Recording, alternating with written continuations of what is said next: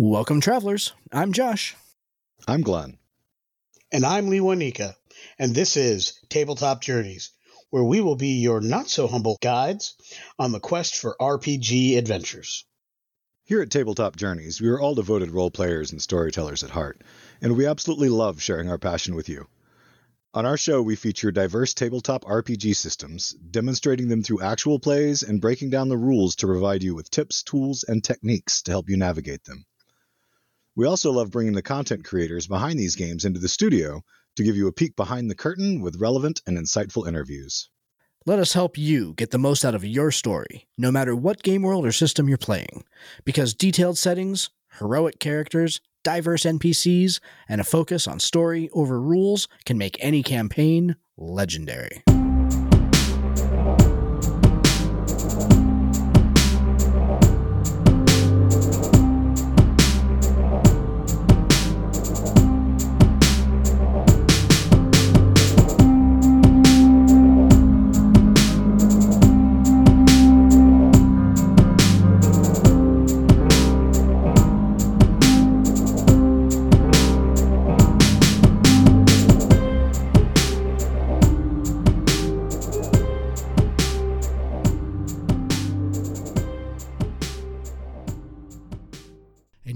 Here's a message from friends of the show.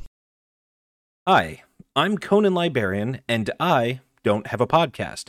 I do, however, like most of us, have the need for a place to store, organize, customize, and create my tabletop campaigns, thoughts, and ideas. That's why you should check out obsidianportal.com. Customization that will match any need you have, a fantastic community, and an experience in and of itself that will get your players engaged not just during the session. ObsidianPortal.com. Your players don't just stay at the tavern. Why should your game just stay at the table? ObsidianPortal.com. Welcome, everybody, to today's episode. So, we have a really special show lined up for you guys today. We got some really special guests in studio today. Before we before we go ahead and get into that, though, Mr. Miller, Mr. Myers, good to see you as always. It's rare. It is like the old days, Lewanika, recording in the middle of the day on a Sunday. What is we do not we do not do this when the sun is up very often. Now, how are things down in Connecticut? Right? Oh, Unless it's like noon Yeah, Yeah, exactly right? right. Yeah. for the No, Euro- think- folks in Europe. Things are great. I had a great weekend, a big work event yesterday, a family fun day event that I'm on the committee for that, so helped run that. Got to run a bunch of games for the little kids, help keep things a little organized and keep track of things. Stopped the bounce house from rolling over with a bunch of kids in it. All kinds of good stuff because I too wish to be a hero for the ages. So Just like sta- Uh, stand on the was a- stakes, a- make sure they don't. Yeah. So. Yeah, it was on concrete. There really wasn't. There's no stakes. It's just like chained to a fence. And Yeah. but yeah, so that was yesterday, and today it was get up leisurely, work on art for the upcoming project. That's that we haven't fully announced. I know we announced one project, but there's another project that we're currently working on that we haven't fully announced yet. So putting together some art for that, looking, trying to coalesce a s an art style for that project was most of my day. Meanwhile, listening to various podcasts and things like that, including our ton- tonight's guest, and of course, always on the weekends when they're released, uh, our sister podcast from across the pond, Danilo and Thinking Critically. Mm, Thinking always, Critically. Always Great catching his episode latest this week too. Yeah, really solid and actually goes very well with our guests because they've put a lot of time and effort and fun into Ravenloft. So Danilo's episode was about that and some nuances and techniques to running it. And I know that's been a big focus for tonight's guests. And I can't wait to uh, hear more from them. And I'm sure elements of that game as it was such a big thing will definitely come out and I can't wait for more stories because I can never get enough of that campaign. Before we introduce tonight's guests, Mr. Myers, let's play our favorite game. Where is Glenn tonight? I have moved again, but I'm still nowhere exciting. I've gone from Virginia Beach back to Connecticut. There's been a lot going on. We got the RV and we're definitely off for our life of adventure, but right now it's a short bounce back because we had to go to Virginia for Trisha's sister and now we're back here to finish closing out the storage unit, selling off the last of the few things that we have of value so that we have money instead of stuff for them. and then towards the end of the summer, August, end of August-ish, we're headed across Canada towards Wisconsin. My wife wants to swim in all of the Great Lakes, so we're touring the Great Lakes on the way to see Colin and Abigail, our two adult kids who live in Green Bay. Nice. That'd be fun. Yeah, but the last That's couple of weeks getting ready to move up here has been been a little crazy. Moving is always nuts, but moving Sure. through the the smoke from the forest fires that have been going on, the mountains in Pennsylvania up at elevation were crazy. I can Uh, not quite as bad as New York City, but like we're driving through snow flurries of ash on the regular as we're driving It- through the mountains. It it's, was nuts. it somehow missed us in Maine. It's very strange. It like like the fires are in Quebec, and like we've seen pictures from New York And City, Nova it just Scotia. kind of, like, just kind of went around us. Didn't even like It you know, went just kinda over like- you is what Yeah. happened. It didn't so much Yeah. as go around you. Um, it was high up and then came down as it got lower. Like we had Yeah. days here in Connecticut that were bad. Some people very sensitive to it, and we was outside. We had uh, Sure. two days where there was recess closures in elementary school, that kind of thing. yeah, lots of places were closing up for Yeah, outside it- stuff. it- but around all that, I still Yeah. managed to finish the final pre-edits for the Oath of the Bright Blades for our Dragonlance publication that's coming out a little bit later this year. So the secret publication has now been announced. Just let the cat out of the bag. It's not even that early. We'll talk more about our Dragonlance book in a little bit here, but I think that we should go ahead and introduce tonight's guest and get tonight's show rolling on here. So we have got longtime inspirations for Lewinika. Lewinika has been talking about the fine gentleman that we have on show this evening, pretty much since we started doing a podcast, in fact. And so we are really excited to have three wise DMs on with us tonight. So Yes. let me go ahead and go down the list here. Chris, welcome to Tabletop Journeys. Nice to see you. And Tony, thank you for coming on also. All right, and I hope I get this one right. So it's Dave the Rock and Roll DM, am I right?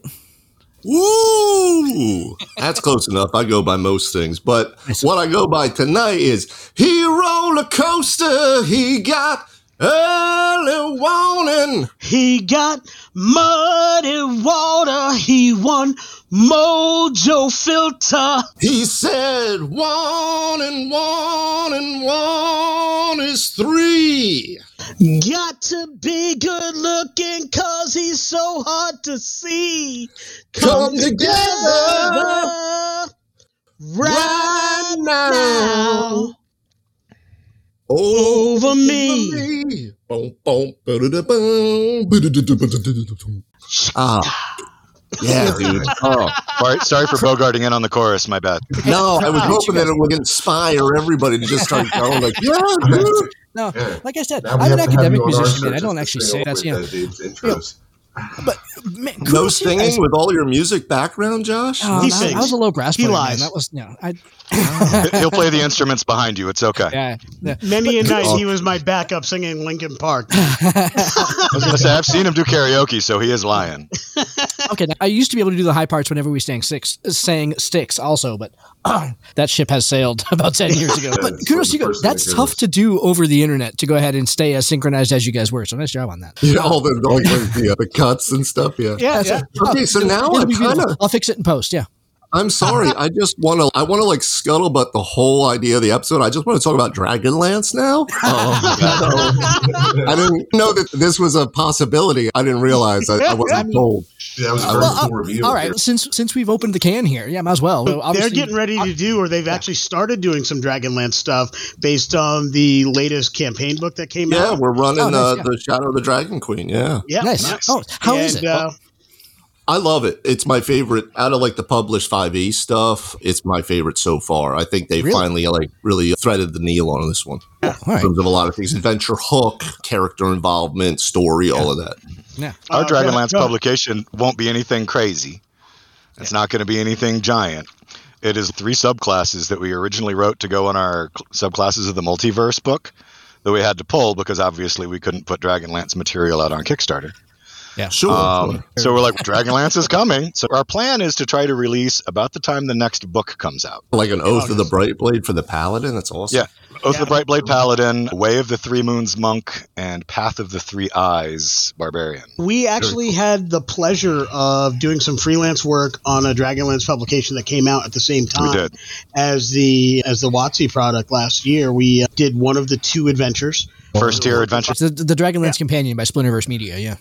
Yep, there you go. I have seen a lot of th- third party stuff coming out right now, and it's exciting. in addition to the fact we're on it, I highly recommend that there's some really good material there. Some of the items, some of the spells, a lot of the flavor is really strong. Uh, our tier one adventure I thought was was really good, and again, a little patting my ourselves on the back on that, but it was just fun. Like I literally a lot of wrote the kind of adventure that I wanted to play in. When we started putting together some of those encounters, I'm like, this is is going to be a fun adventure to play. Like I want to be in this situation. I want to have characters in this situation. And I think on some level, if you're in the content creation business and you're not writing something that you feel that way about, you probably need to hand that job off to somebody else. Because if you are not so inspired to want to play it, then there's probably a problem with what you're writing. So I would hope that most people feel that about their work. I know I was really excited about this project, the NPCs, the characters, and just thinking about the way different characters could interact and characters I played in the past. What would they do in this situation? Learned a whole lot too. It was our first full adventure it was also our first collaboration with a full on publisher because Jimmy's been in the publication business for a long time and now he's doing his own mm-hmm. thing. And we learned a lot about organizing our process yeah. as we worked with Jimmy as well. That's awesome. It's a very rich world of lore there to work with too, which helps yes. to be able to create on top of it. You don't have to start from scratch. You can really start to shine things up there. Yeah. And on the heels of the uh, Dragons of Destiny, when that had come out last summer, which I immediately bought, was listening to on audiobook while we were working on this, it really informed the process. Like I just felt Krynn. I felt Ansalon. I felt yeah. when we were writing about the elements in our adventure when you are in Solace, it was around the time I was through the chapters where the characters were in Solace, and you had all the heroes of the Lance that were back in Solace and going and going through that process in the book. No spoilers. I felt I was there again, and that and I loved that feeling about it. So. Yeah, I had gone back and read through uh, Autumn Twilight and Spring Dawning just to get in the headspace again, the yeah. idea of it.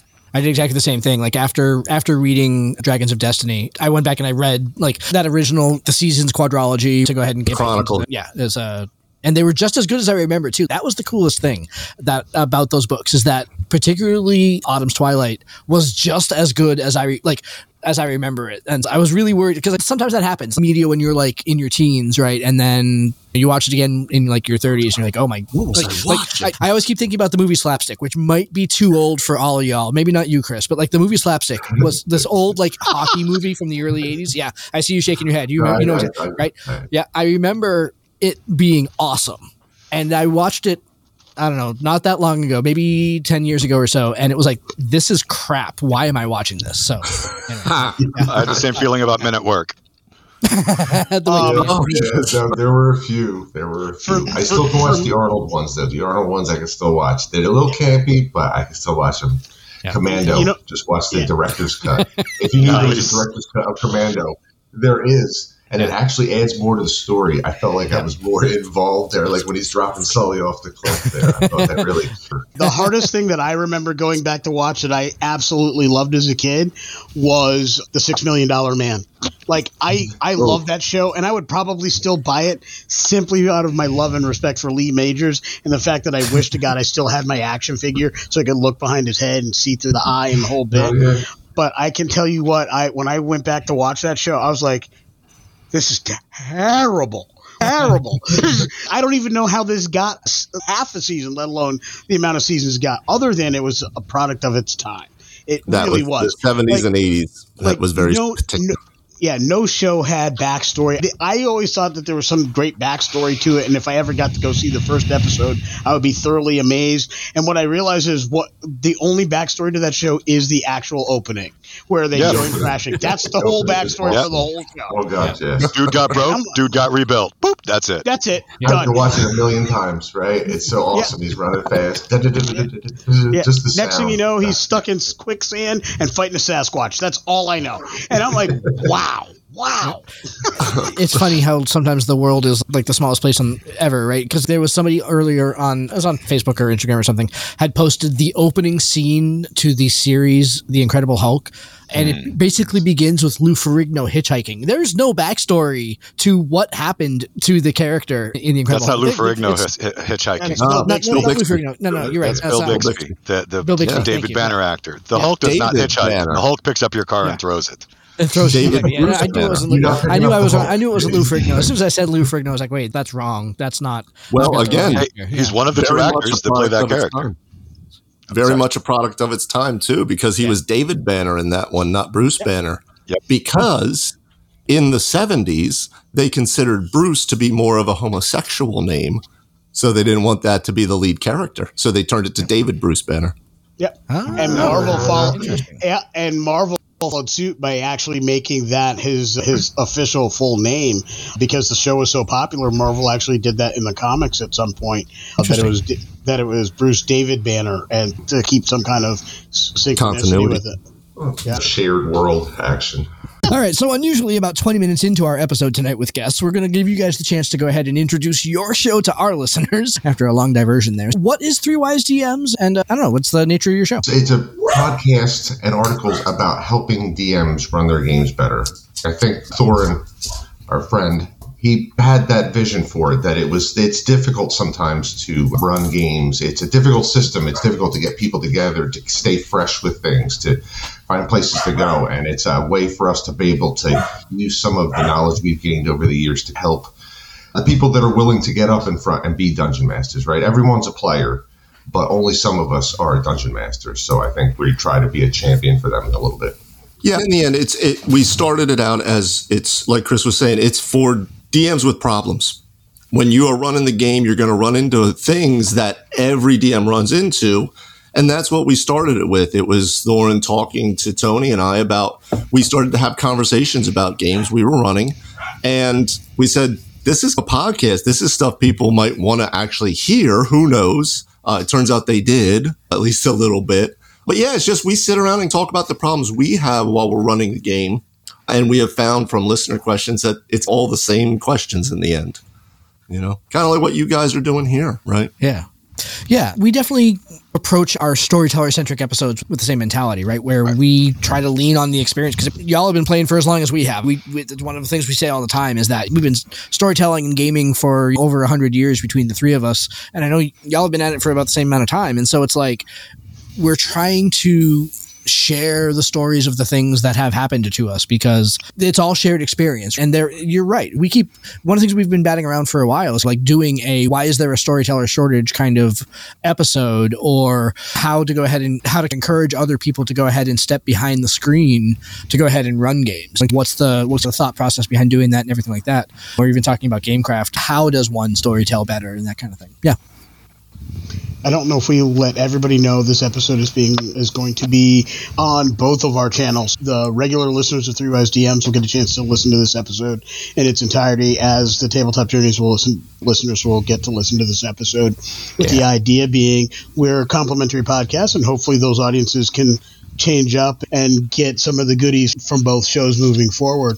But one of the things that we've really prided ourselves on here at Tabletop Journeys is really breaking it down element by element. So we'll have episodes where it's about how do you build an encounter, or how to, more specifically, how do the three of us build an encounter? What are the elements we put into encounter building? What are the elements we put into using features such as sidekicks, a, a, more recent one. And we do a lot of those types of episodes. We, we do book reviews, we do other things as well. But the core of what we're really about is improving that storyteller and that player experience, that reducing that barrier to entry, as you said, Chris. It's an easy game for those of us who've been doing it for 30 years. When I go to a local shop, there are so many people who are in there who are great people great players, great storytellers, but they forget that there was a time when this wasn't easy for right. us. That first time we picked up polyhedral dice, we were amazed. We were jazzed. Like we saw the possibilities. Not till we colored them with the right crayon. You couldn't see them, the yeah, numbers right? until you colored them with the white exactly. crayon. But Actually, the no one I got was used. Yeah, the no nobody remembers that, Glenn. I still have a light blue D20 colored with white crayon from the original box set. It's the only thing I have left. That's awesome. Yeah, awesome. I, the one I got was a used set, so it was already colored, and I think somebody actually colored like the five green, if I remember correctly. It was weird. I don't know why I remember that little piece of information. That's strange. It just hit me, but I just remember thinking that at the time that I love what this could do, but there's parts of it that was hard there was elements that didn't make sense. There was things that I quote unquote did wrong. Yes, I was having fun, so I guess it couldn't have been that wrong. But there are people who had other things that they could be doing, but this broke kid, who at the time was brand new in town and had one friend across the street, didn't have anywhere else to go, so I toughed it out. But in the world of the internet today, where you got 80 billion cable channels, 4 jillion streaming channels, uh, a movie that you can go drop half a C note on to go see, whatever, and all these other things you could be doing. The reason why I think there is a shortage is people don't have time for things that are difficult. They're just not going to take the time. If it's not readily available to them, it's not necessarily something they're going to put that time and effort in. So anything we collectively in the podcast community can do to lower that barrier to entry is only going to build this hobby up. Summed up in our tagline, let us help you make your next role legendary. Yeah. R O L E. So whether you're a storyteller or a player. Yeah, people are. I think people get scared by it. I know my friend Lenny. We just got him. We had him on an episode here, and we. I finally he got into it, and then I got him. To, he started to run a game himself, and listening to him talk about the things that he's going through and the stresses, and wondering if he did it right. No, I think I blew that roll last night, and I'm like, oh, don't worry. We were all laughing. We had a great time, and him starting exactly. to see that journey. But it's difficult. There's this aura of it's different than being a player. It's a little bit harder. So I think it's nice that we have. There's a place that there's a community like us to, for people to go to that have those issues. Yeah.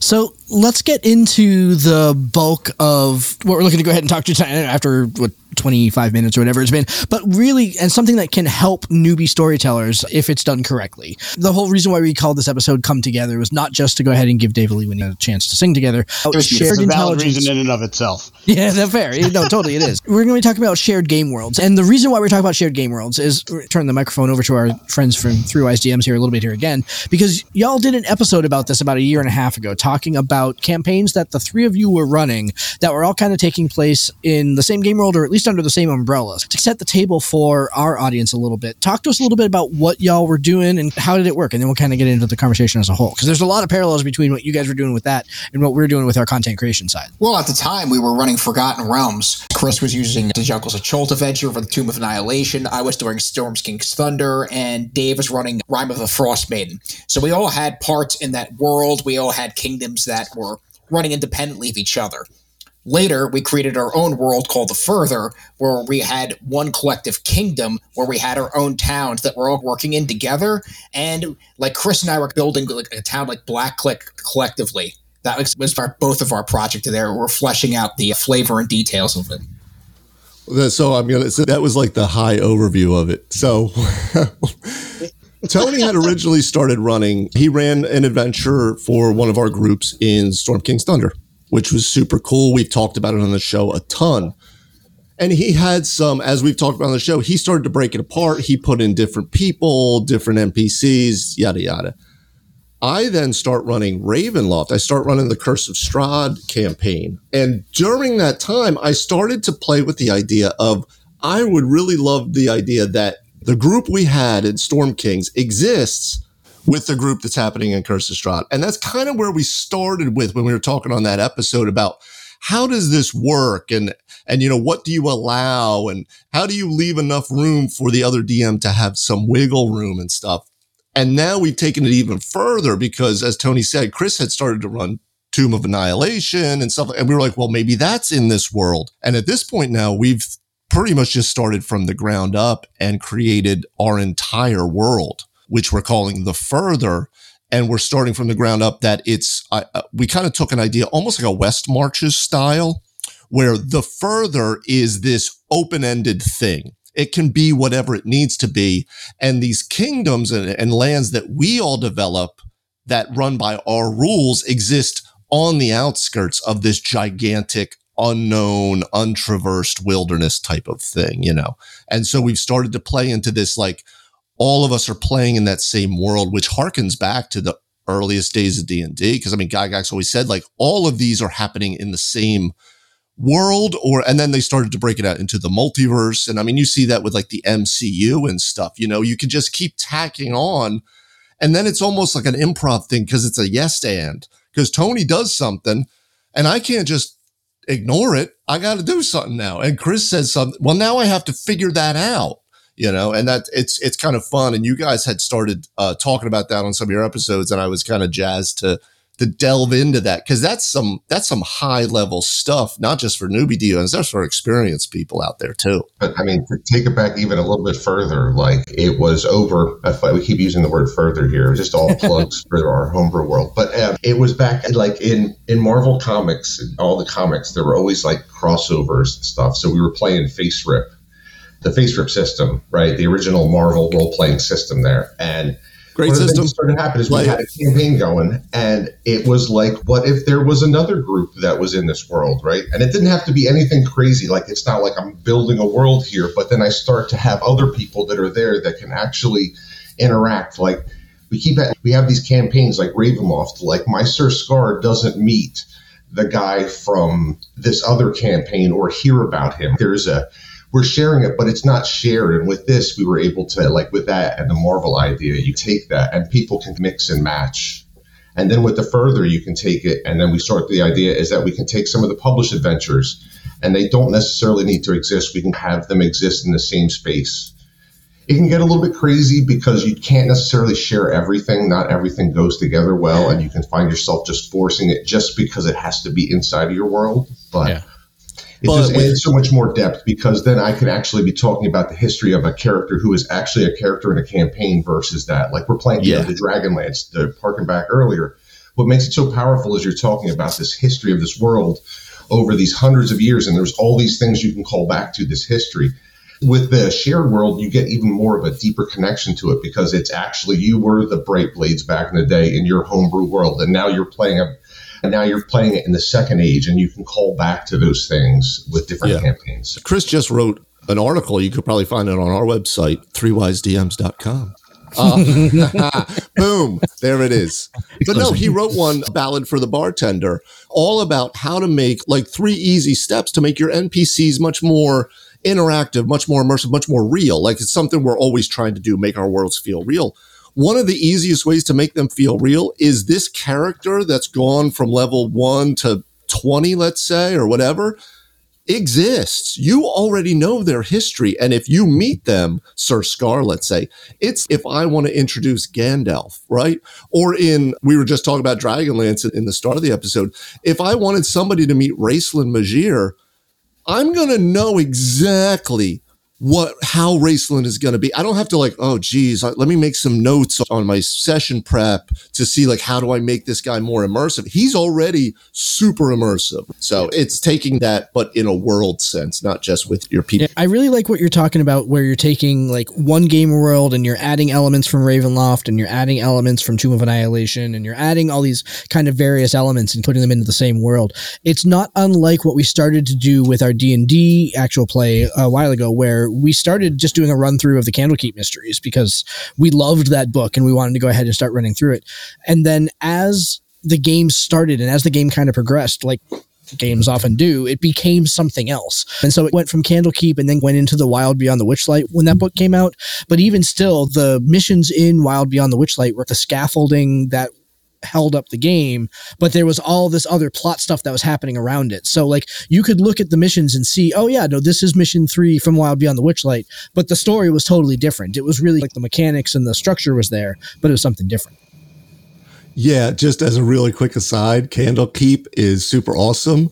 So Chris and I are actually brothers. He's my older brother, which we talked about. But my mom was always asking us, like, what is this? You're always playing Dungeons and Dragons. And so I ran her and Chris and my girlfriend Bonnie and our older Matt through the first adventure, The Joy of Extra Dimensional Spaces. So I ran my mom through that one. So it was awesome. Yeah. Oh, that's Just awesome. as a little, when you said Candlekeep, I went, What'd oh, you think? Damn. She liked it. It was so new to her though, but it was so funny to see. She was like a born role player. Like she hmm. got into the character. Like she even nice. named her character like her grandmother's name and had a whole like kind of a backstory as a healer and stuff like it. It was it was super cool to see the little aha moments people have when they're rolling funny dice. My dad, just since we're on parents, really quick, my dad introduced me to D and D. He was my first DM, so I call myself a second generation player. He came home from Westpac because they started playing it on the submarine with some guys, oh. and brought home the red box set and ran us through that. And then the next thing you know, he's playing all the time. But then later, fast forward forty, well, thirty years or so, he'd gotten out of it for a while, and as I got back into it, he's sitting at my table playing beside Lee Wanika, and that was yeah. fantastic. And watching him sit it, as the player, amazing, special. because I That's remember awesome. when we were in scouts, he was our scoutmaster for a number of years, and I remember him running at one time and playing and whatnot. And we could get in trouble for staying up late, but generally not if we were playing D and D. Kind of like little crazy stories like that. And but sitting next to him while he's playing a dwarven fighter who's all about the fight and just getting into it, and and I'm like I'm sitting next to senior, and I'm like this is amazing. Like it, it was such a, a, an awesome moment. No one will ever take that away from me. It was that good. He even brought like in in game table shenanigans to the table, which I didn't expect. Like I bought these pirate doubloon things to pass out for inspiration, and when people weren't looking, he'd steal. He'd take them. if you weren't paying attention, Dad would just take them. You would just like, whoop. Nice, nice. It's awesome. The other thing that I wanted to touch on, and this is something that you mentioned in your episode specifically, was how you reconcile mechanics that may exist for one player but not for another. And mm. forgive me that I don't remember the specifics, but you were talking, I think, Chris, you had a boon system in your game, right? Where may have been Dave, maybe somebody else, but there was like a boon system that like if you perform certain tasks that you could gain these kind of supernatural boons from from some from like a deity or something like that.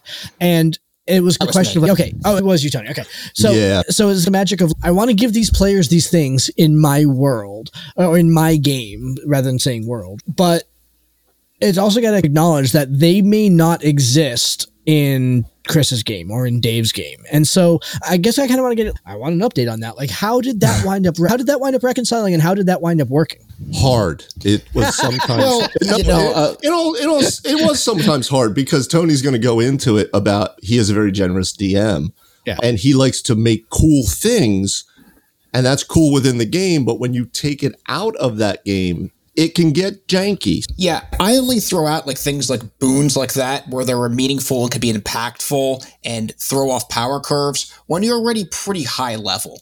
I wouldn't do that at, you know, level four, level five, level seven, but like you guys are deep into their careers and I'm looking fishing around for fun things to give someone who's level 14, 15, 16, then you know what? I'll toss them a boon and then I'll leave it back to the DM if that, if that really is going to be an issue within their game, that's up to them. But when they're in my game, it stands. Yeah, I was saying I was I was being somewhat funny because I like to I like to rib Tony on that, just like he likes to rib me on not giving enough magic items out. But for instance, in the Curse of Strahd game, my girlfriend's character, Bonnie's character, Little One, she was a gnome artificer, played it wonderfully, but she was a just a chaos engine. I mean, we've talked about this on the cast many times. She was just a chaos. She loves just crazy stuff to happen, right? So at one point, it happened that I gifted her the Wand of Wonder, right? Which is exactly what you give to that player because they love that, right? She specifically loved the kind of stuff like you turn into a potted plant for two rounds or something, right? Like that jazzed her up as well as I as well as I light fireball up, you know, in the middle of the room, whatever it might be. But Tony was like, well, this isn't really helping us tactically at all. So he tried, he updated, we did a, an article on it, updated the Wand of Wonder. And he did like a hundred different things there that it could do. And I looked at it. They were high level at this point though. So while it was, it was definitely more powerful than the original, I was like, let's run with it because we're talking about world ending events, right? They're going after, this is already after Strahd's dead. They're going after when I started to homebrew and they're going after Vampyr, his maker, the Star of Blood and Eldritch Horror. Like these are big things. You know, I'm, I'm about to drop a CR 30 ish thing on them. right. Uh, like level 17. So like, yeah, you can jazz up the wand, you know? So we played with it. But like he was saying, like he doesn't drop that out at like level four. Sure, sure, you know? yeah. Sorry, yeah, no, uh, Bonnie, she dropped a 97, which I think is a drops a pit fiend into the middle of combat, who's like a lawyer.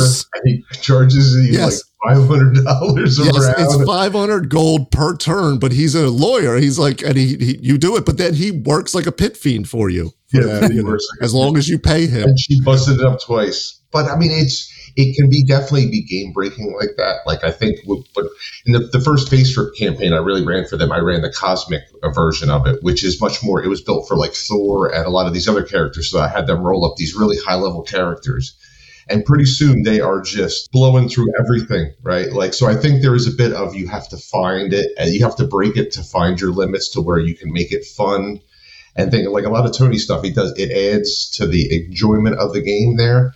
Sometimes you can break the game, but sometimes you can break the game back a little bit to the players there as much. So yeah, Chris, that's a good point because like like you guys talk about a lot on on your cast. Different systems are going to you. You're going to approach if you share campaigns, if you share games with other DMs, that will change depending on the system.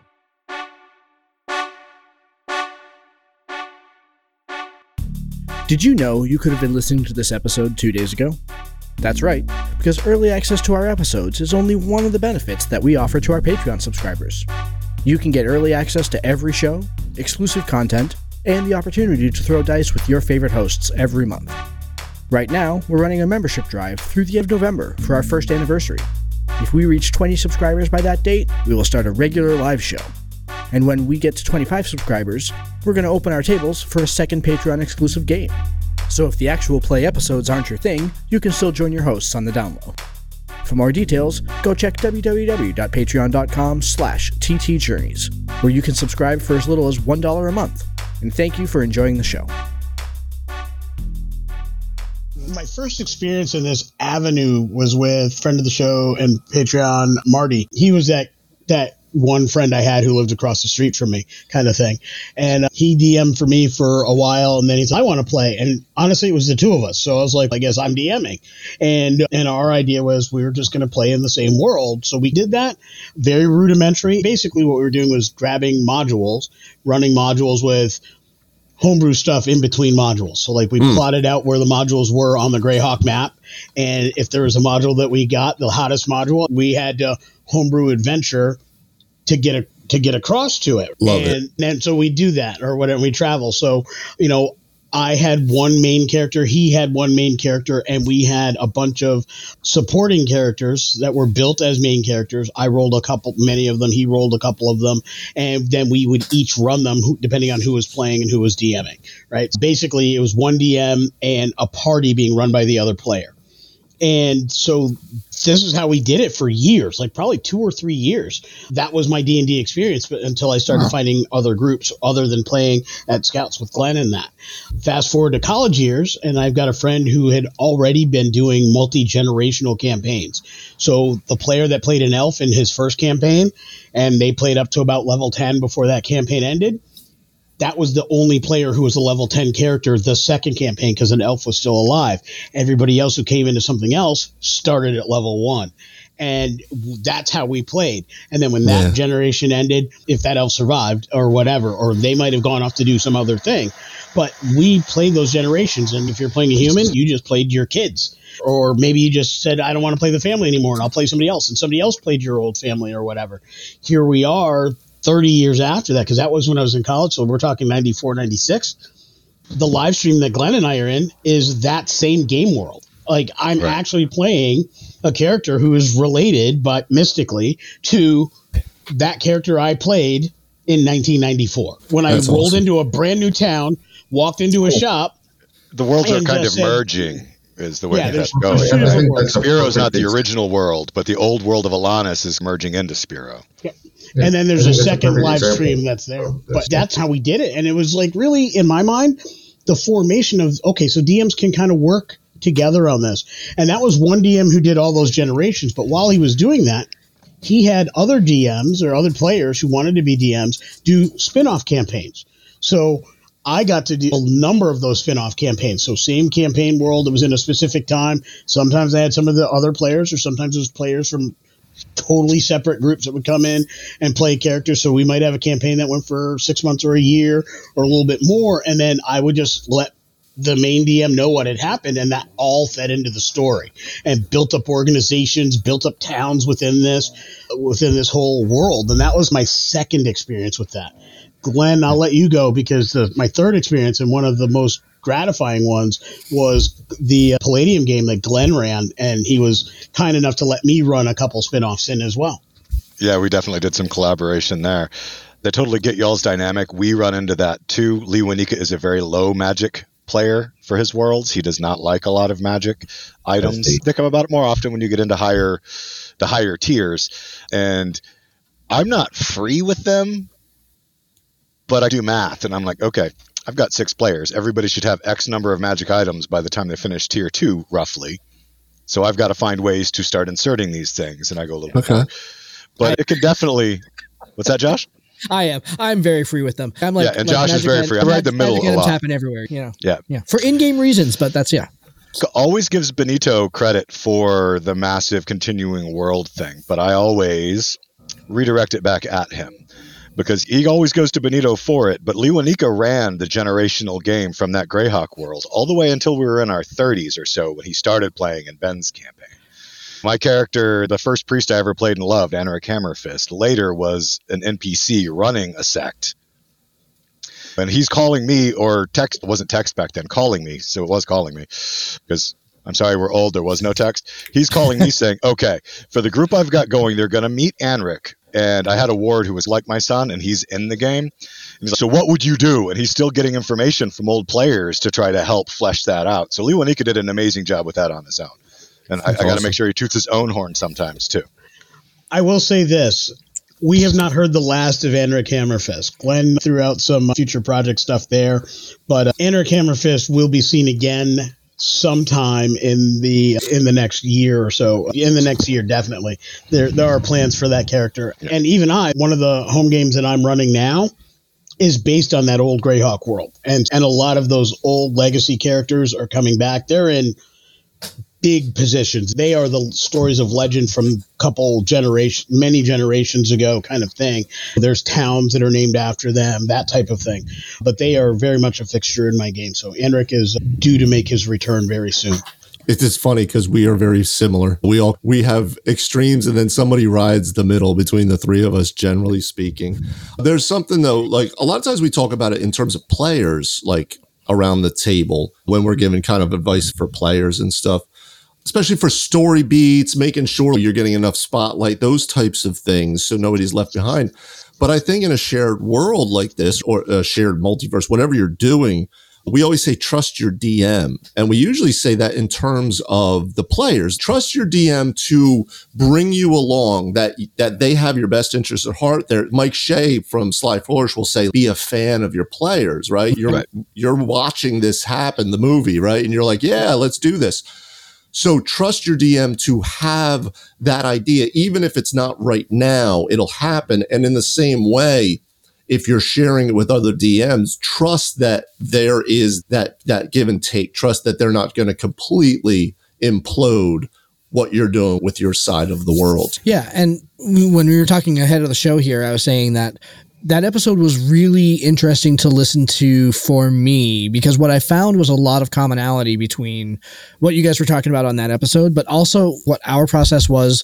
Maybe less so on some of our earlier books when we were just starting out, but a lot on this last book, the book that we just did on Kickstarter last fall, talking about how we were going to hammer out the some of the mechanical things and a lot of the adventure stuff, like how we were going to go ahead and weave these together so that we felt that the book had an interior cohesion to to it, right? So that the book made sense. It was ostensibly a book of subclasses that, as you know, as the stretch goals and everything were hit, more content kept getting added in, and then there's this this like monstrous adventure chapter. It was less like in-game concern but there was a lot of out of game concern where it's like all of us were writing adventures, but we did not necessarily include the same elements in every adventure, and we didn't necessarily have the same type of stuff or the same depth of story in each one. So a lot of it was like, all right, the three of us are going to go back and write, and then we're going to throw it all into a pile and basically throw it at Glenn's feet and say, okay, Glenn, make sense of this pile of crap that we just threw at you, please. What wound up coming out was six- fabulous, but it took a lot of conversations to kind of get yeah. there. Okay, what did you actually mean when you wrote this sentence, Lewanika?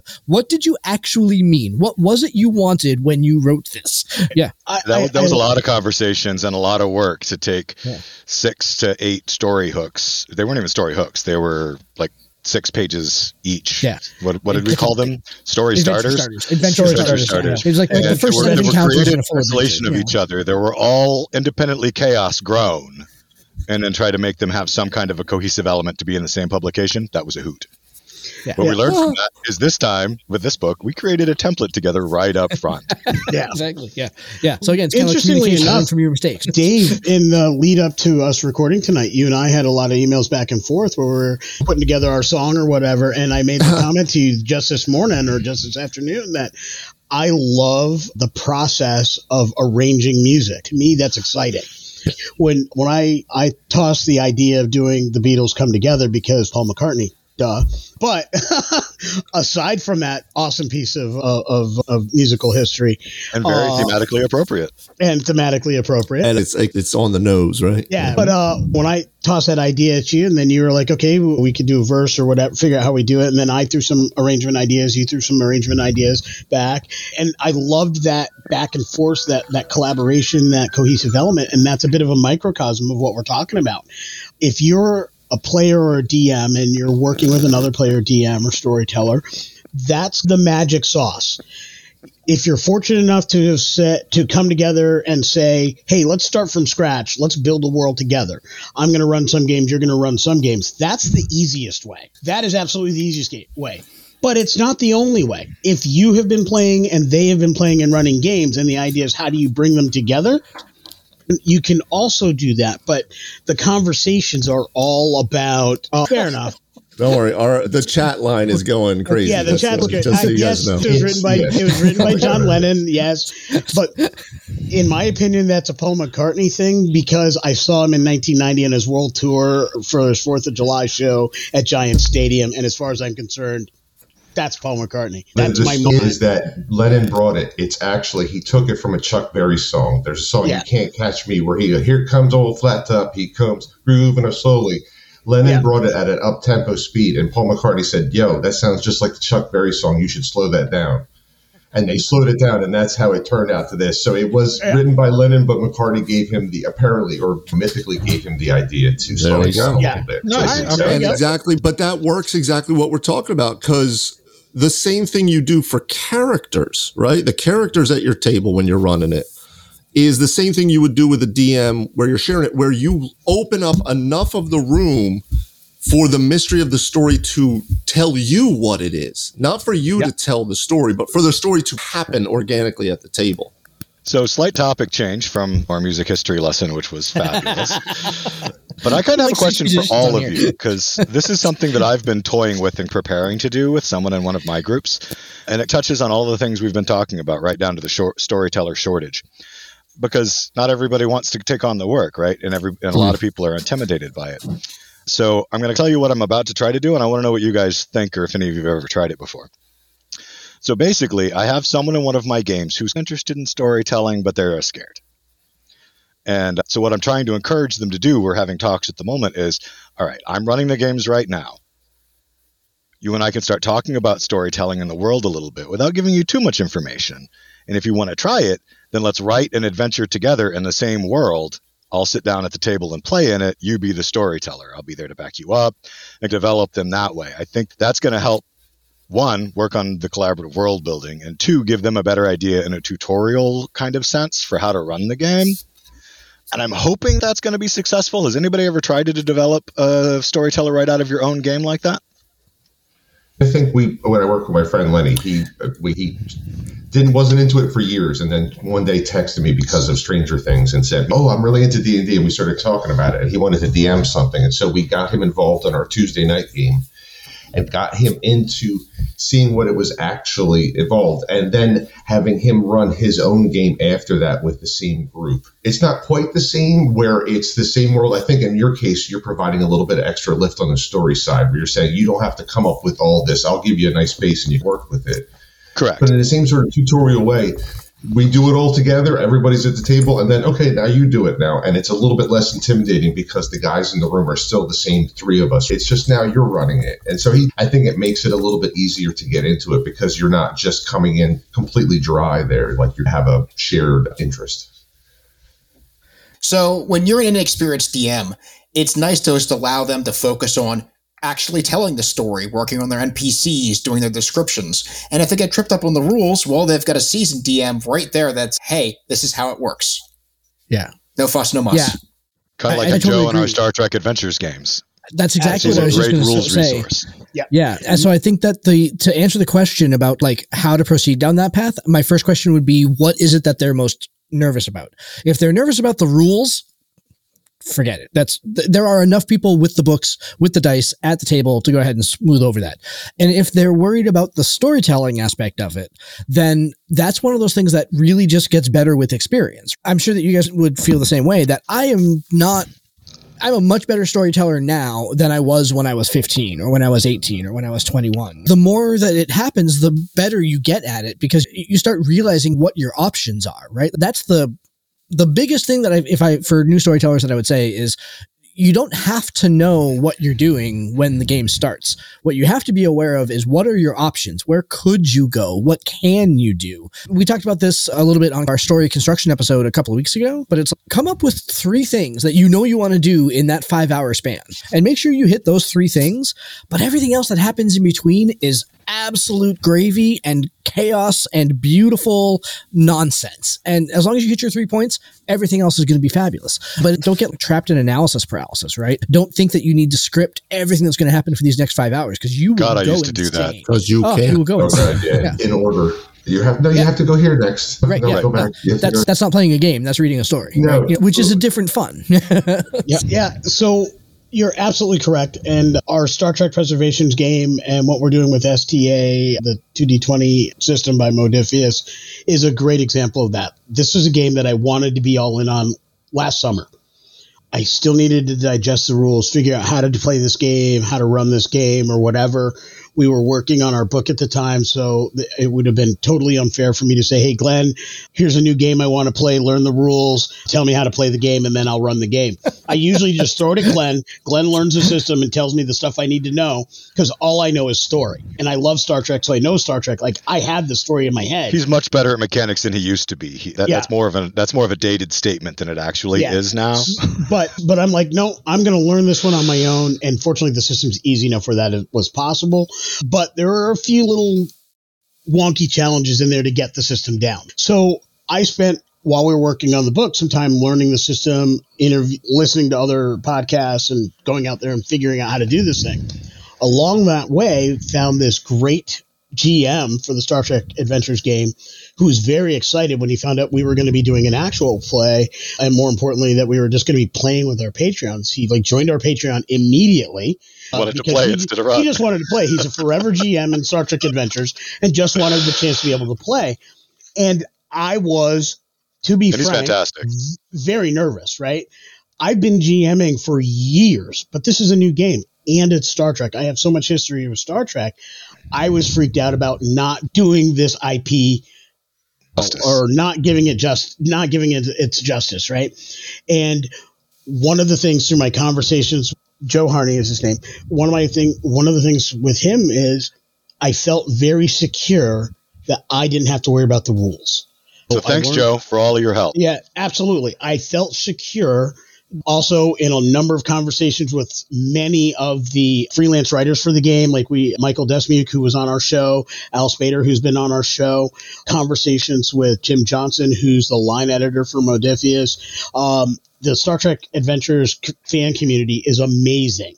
Yeah, they really are open. so welcoming and wonderful. If you have questions, go on one of their Facebook groups, any of them, ask a question, and within a day, you've got like a bunch of answers, and almost all of them are positive and helpful, right? So once I realized that was the environment I was going to be working with, it made all the difference. I knew the story I was going to run, how I was going to adapt the printed material, and it was just when I hit a rule snag, Joe was like, "Hey, do you need help with this?" And uh, yeah, step in, and he did. And that's what Glenn you're talking about is basically Joe's your example for that, at least as far as STA goes. And Right. if we as storytellers are doing that for other players who are interested but have little pain points that they're worried about, can step in to help that.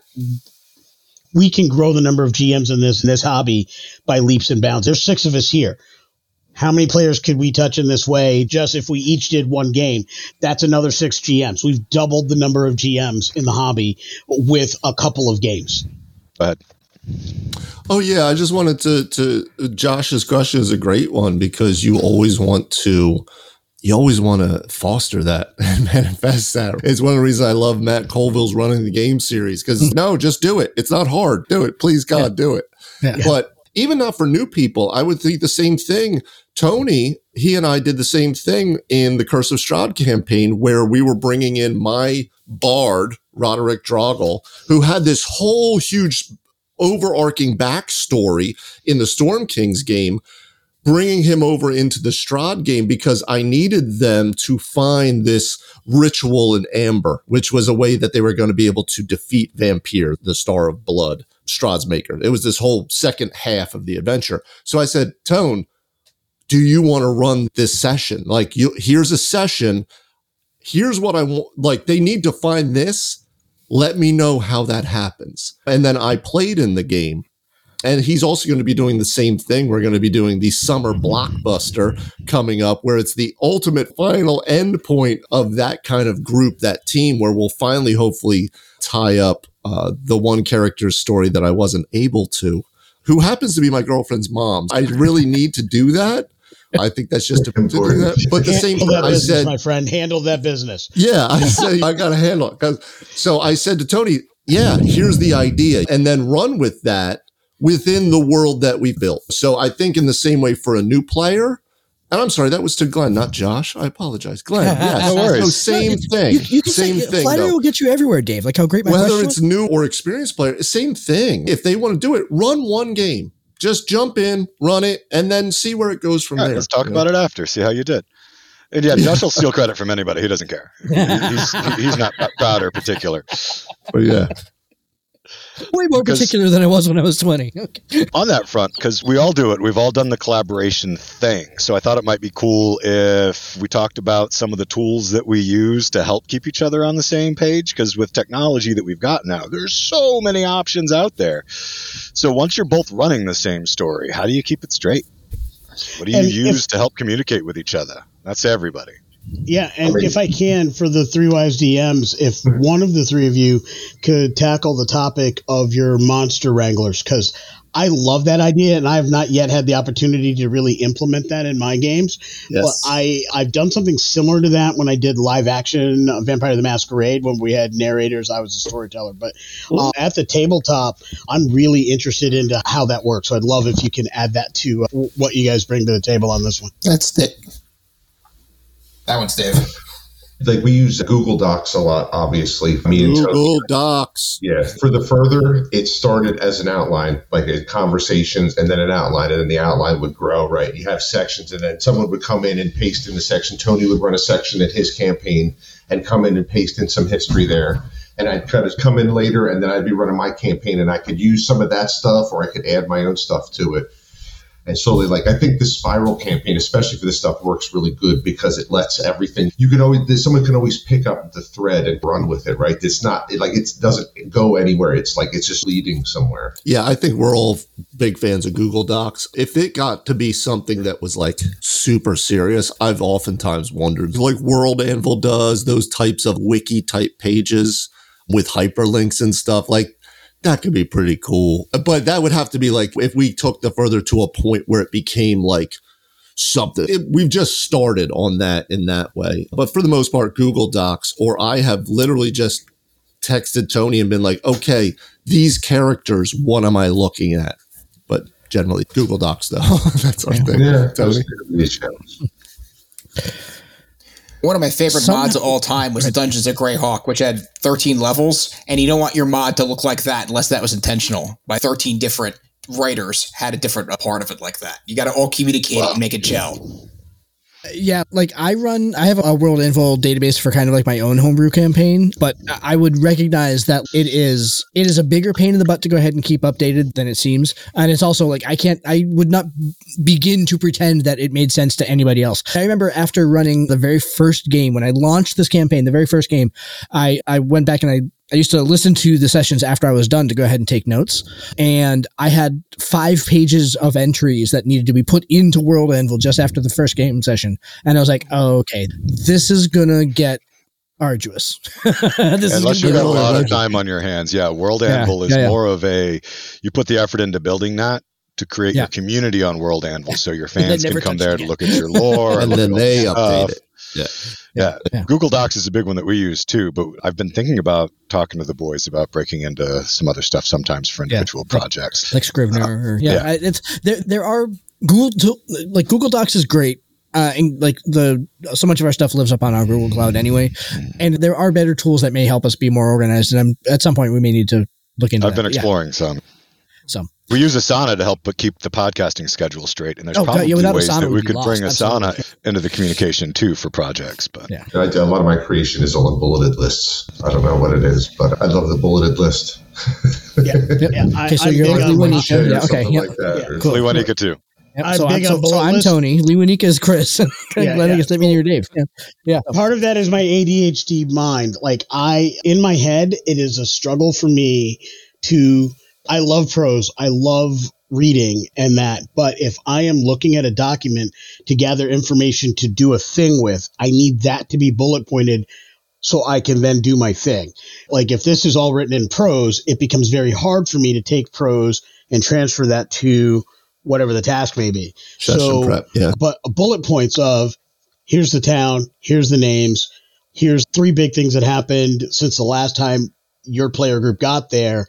I need that in bullet points. They can be a sentence. They might don't have to be in a sentence or what have you, but they need to be there. You, the last time your characters are there, they beat up an old guy in the street, so they're actually wanted for questioning. So I need that to be in a bullet points. If you bury that in text somewhere, I'm going to forget that they were wanted for questioning. They're going to chill out, share some donuts with the local constabulary, and walk around like they're bosses. As That opposed sounds like to my having to duck Marvel out, you know? it, those are the kinds of things that for me are helpful. So one of the things, and it works for storytellers and their players, you have to know your players. So if you're going to build a collaborative world with another storyteller, you also have to know what works for them. You have to know their style. You don't necessarily have to fill out some fancy sociological test or whatever and know if they're type A, AA, or A plus, or whatever the latest greatest thought is. But you genuinely and generally need to have an idea of how they work and what works for them. And then you as an individual, even if that's not your particular style, have to work pretty hard in some cases if they are a bit divergent in styles to communicate in that way. And then that other G- GM has to do the same thing back to you. You almost have to reconsider the way you communicate when you're building together so that you're on the same page. One of the things between the three of us, because we all have slightly different learning styles, complementary playing styles, complementary thought processes, likes, loves, wants, dislikes, and that. But one of the things that we don't share in all aspects is that communication style. The big joke around here is Josh speaks fluent Liwanika. Liwanika is not as good as speaking Josh or Glenn at any given time. And there are times where I will try to type something, I get question marks, crickets, or what the hell are you trying to say? and then it's this is going to be much easier if I because call you, like yes. I'm I am not going to be able to type this out right now. It happened For- earlier for- today. yeah, earlier today. It's I could have we we honestly could still be having this conversation if I continued to try to type it. I was never going to be able to get those words out in a way that made sense. But if you work with somebody long enough or you know somebody long enough, you figure that stuff out and you find the best way to communicate and then you try your best to communicate in that way and give your for DMs who are considering this out there, give yourself some grace. It's never going to be perfect. A mistake, an error, a miss, something's going to happen. You can navigate through it. Once the events happen, we'll probably pop back on the show at some point and tell you about one of those for the Star Trek Ad- Adventures game. We there was a miss somewhere along the way with the way something happened. We figured it out when we were editing episode three, which hasn't aired yet, and we're like, oh, we can, or episode two, which hasn't aired yet, or whatever it was. I'm like, oh, we can fix that though. So we just came up with a way to fix it. It's been fixed, and then once that episode airs, we'll talk about it. But it, genuinely, it was actually funny. It was just like, oh, I meant that. I must. It was either a typo or something that was misseen at some point. But oh, they were supposed to be whatever. So X you know, Y Z. Right. Yeah. those things are going to happen. Allow it. Don't sweat it. Yeah. At the end of the day, we're playing a game, and we're having fun. It'll be okay. Here's Walk right through it, and your players won't even know. Yeah, here's the beauty of that because even within uh, its own world, like when you go through the lore we were talking about earlier, Dragonlance, you go through the lore of Dragonlance, all of it is contradictory throughout the entirety of it. So it doesn't even matter when it's the same writers or the same world. So you. It's a good point too. Is that communication is the key in a shared world. If you're sharing between DMs, it's you probably want to over communicate a little bit just to make sure that everybody knows exactly at least the parts that they need to know. Right? Like I think there's parts of it that are yours, but the parts that need to be part of the shared thing, like you you need to know this. And then if they make something that breaks it, I think that's part of the fun too. Is you have to then work on the fly and figure out how this works in my world now that there's this magic yeah. item here how does this work now in my campaign versus the campaign yeah. where they got it in so yeah how do you explain it now is, yeah, is, is part of the fun but lou and eagle what what is your question about the monster wrangler yeah, I just like how did the idea come to you? Like in my head, it's like I it never would have done it. And there's a number of end of campaign scenarios where you're fighting the big boss. And in order to make it as scary and as exciting and as challenging as that, I would need to have this slew of minions and this cadre of lieutenants, as well as the big bad, exactly. as well as all these environmental things happening, which Glenn right. is a pro at for environmental stuff happening in, a, in an encounter. And it never dawned on me to just have somebody else run the monsters. Yeah, absolutely. And like, how did that come to you? Yeah, I steal very well, like any good DM does. yeah. the, not the way I necessarily used it, but if you hmm. go, if you go back, Matt Colville in his running the game series does an episode where he talks about a quote monster wrangler, but that's more like a player is like tracking like movement and hit points in a big encounter or something like that. I just took it a step further because with the finale, so if you go our first episode back, the Back in Black episode, if you go to the website, we go over the absolute finale of our Curse of Strahd, where they were fighting Vampyr and his lieutenants. And they were fighting up the, you can see the pictures where our one friend Scott, our terrain wrangler, we've added to the wranglers, built the mountaintop fortress amazing Mount pictures. and the Amber Temple, and so it was absolutely phenomenal. It was like getting Castle Grayskull when you were like eight years old for mm. Christmas. Nice, but I had them fighting against multiple of the quote dark powers that I, in essence, it was like eldritch horror type things that had been released from the Amber Temple. So these were big boy things. These were CR twenties. These were big things, and I wasn't going to be able to give them the the what they needed to run them well. So I asked Matt, my younger brother, I said, Hey, you want to come in and be my monster wrangler? I'm going to give you these guys and this guy, and I'm going to run these guys. And that freed me up to do all the other things that I had to do. And the nice thing about it that I remember Thorin talking about when we first did it was when you give an NPC or a villain to another person that's not the DM, they will run them mercilessly. Yeah, like, they will. The DM, like I get, like we're all like big tough DMs, and they're all gonna die at my table, and I'm I eat players for breakfast, and then we're like, and then I want to bake you a cake in my campaign. Right. We're actually like software. We kind of run the monsters into people a little bit. We don't necessarily make the most tactical decision. Not another person. They're gonna be like, no, I want to win at D and D here I'm going to not want to die and I want to kill you because you're trying to kill me.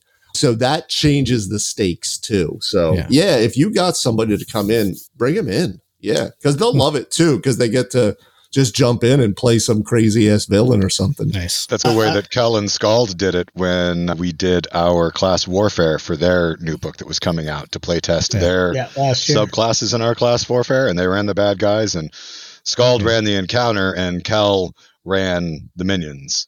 It was pretty cool. Other way around, I think. But yeah, I got yeah, smoked on that one. Yeah. Like I yeah. got beat down because they're brutal. We love yeah. Kellen Scald because they are like take no prisoners. they will steal your lunch money and then beat you over the head with your own sandwich. Yeah. But they'll also design a boss fade that's got you, that's using spells that have you effectively doing a dance montage in the middle of the fight. exactly. I basically flash danced through part of this episode uncontrollably, which was awesome. It was great. Real quick, I just wanted to say you commented about the terrain and, uh, and you said it was Grayskull. I actually actually thought of it about the USS Flagg because to me it was that like only one kid in the neighborhood had that bad boy. Three or four kids had the had Castle Grayskull. The USS Flagg. I love the meme that comes up. This is the 34th anniversary of me not receiving the GI battleship for Christmas. Right? Like I, oh, every time it makes me laugh. Like wait, wait, battleship or aircraft carrier? I remember aircraft the aircraft carrier. Aircraft carrier. Yeah, yeah. the aircraft carrier. Yeah. That is the one thing when I was a kid that I did not get that I put up when I oh. put it on my list, even though I put the most number of stars beside it. What? It's the like one time I didn't 86, get. It was like a hundred and something. Like that yeah, might as well have been a car. Yeah. yeah. Yeah, like I literally could have bought a Gremlin for the cost of the of a USS Flagg. could have bought two Yugos. Uh, yeah. All right, gentlemen, I, I think we got to put a cap on this for tonight. What a oh. fantastic episode. I love it when episodes start like this, that we think we're going to talk about one thing and we wound up talking about virtually something totally things. different. Yeah. We kept trying to bring it back to shared worlds, but man, this, what a great episode for folks trying to become storytellers and game masters out there. This is there's we covered a lot of a, a lot of road in this episode, so it's really awesome to have you. For our listeners, and I'll do the same in a second here. Dave, Chris, Tony, how can our listeners find Three Wise DMs? Where should they go to engage with you guys? Oh, website, as I plugged it earlier, was uh, threewisedms.com. You can reach us directly, threewisedms at gmail.com. You also Facebook, Instagram, Twitter. We are very active on all of those socials. We're always looking for questions, problems you're having. We cover it all. There's really nothing we haven't talked about or probably we'll talk about again. Awesome. Cool. For the fans of your show that are listening to us talk on the Three Wise DMs channel, you can find Tabletop Journeys at www.ttjourneys.com or wherever you listen to podcasts. And we'd love to go ahead and talk to you on Twitter or Facebook or Instagram. If you look up Tabletop Journeys, you should find us on any of those at TT Journeys on Twitter and Instagram. And I think the Facebook page is also www.facebook.com slash TT Journeys. So you can engage with us there also. And if you're interested in getting into so our much, actual play action, you can find us on patreon.com forward slash TT Journeys. That's right. For our Patreon. We love to talk to players, DMs. We love to talk to other content creators, other podcasters. And I look forward to having this conversation continue. Like I said earlier, I've been a listener of your show since the beginning. When Josh and I first tossed around the idea of doing a podcast, the first thing I did was let me go out and listen to some other podcasts. And yours was one of the first ones that I came to. And I'm awesome. like, I dig that. And I love Thank the you. fact that you're taking these questions. We do a questions from the audience episode every so often. And mm-hmm. a lot of that very first one was an idea that I'm like, well, these guys are doing this every week. We got to at least do this a couple times a year. Yeah. Uh, we got to keep up. like, and now we're so, collaborating with them, which is great. The collaboration yeah. episodes that awesome. we do are some of my favorite. Podcast no, a great excuse to talk to awesome people doing awesome things. No, I really appreciate you guys the invite. I really yeah, do. Absolutely. Yeah, absolutely. Yeah, let's see. So next week, next week we're actually going to get. So we talked about our NPC episode a couple weeks ago when we talked about sidekicks in particular. We're going to break out our NPC episode, start talking about how to craft NPCs. Dave, that you that you mentioned yep. Chris's article about about NPCs. There, I was looking it up while you were talking. So that's a that is now in my reading material in advance for that week. Gentlemen, thanks very much for joining us tonight. Glad to have you on, and yeah, thanks for thanks for recording with us. So thank you very much, guys. All right, everybody out there listening, thank Thanks, you very much guys. for listening. And uh, like I said, we'll talk to you next week when we talk about seas. So you guys then, don't have to we'll, close us out with a song like Shana na na na hey goodbye or something. we are gonna carry that weight a long, long time. time. Uh, something like that. Something like Fantastic. That. you know, that was Dave, your rock and roll DM. oh, dude, we're gonna do a duet. We'll do a duet record, singing the crits. It'll oh, finally happen. I love it. I'm all in. Yeah. I am all in. We'll get Josh's son. He'll be our he'll be our sound yeah, sequence some background. Yeah, there you go. So, yeah.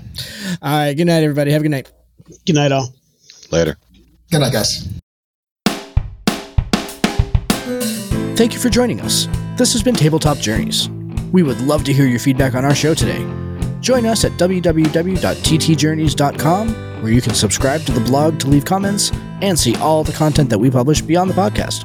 You can also stay in touch by subscribing to our Twitter, Tumblr, or Instagram at TT Journeys, joining our Facebook group, Tabletop Journeys, or by sending an email directly to podcast at ttjourneys.com. Our full episodes come out every week on Friday and every Tuesday features actual play and gameplay showcase episodes. Looking for early access?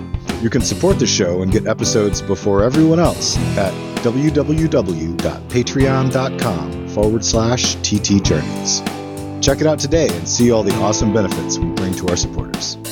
Lastly, if you're listening to us on Stitcher, iTunes, Podchaser, Spotify, or Audible, we would really appreciate it if you would like and subscribe to the podcast on that platform. Thank you for listening and for being a part of our growing community. And we bid you fair tides, friends. for legends await.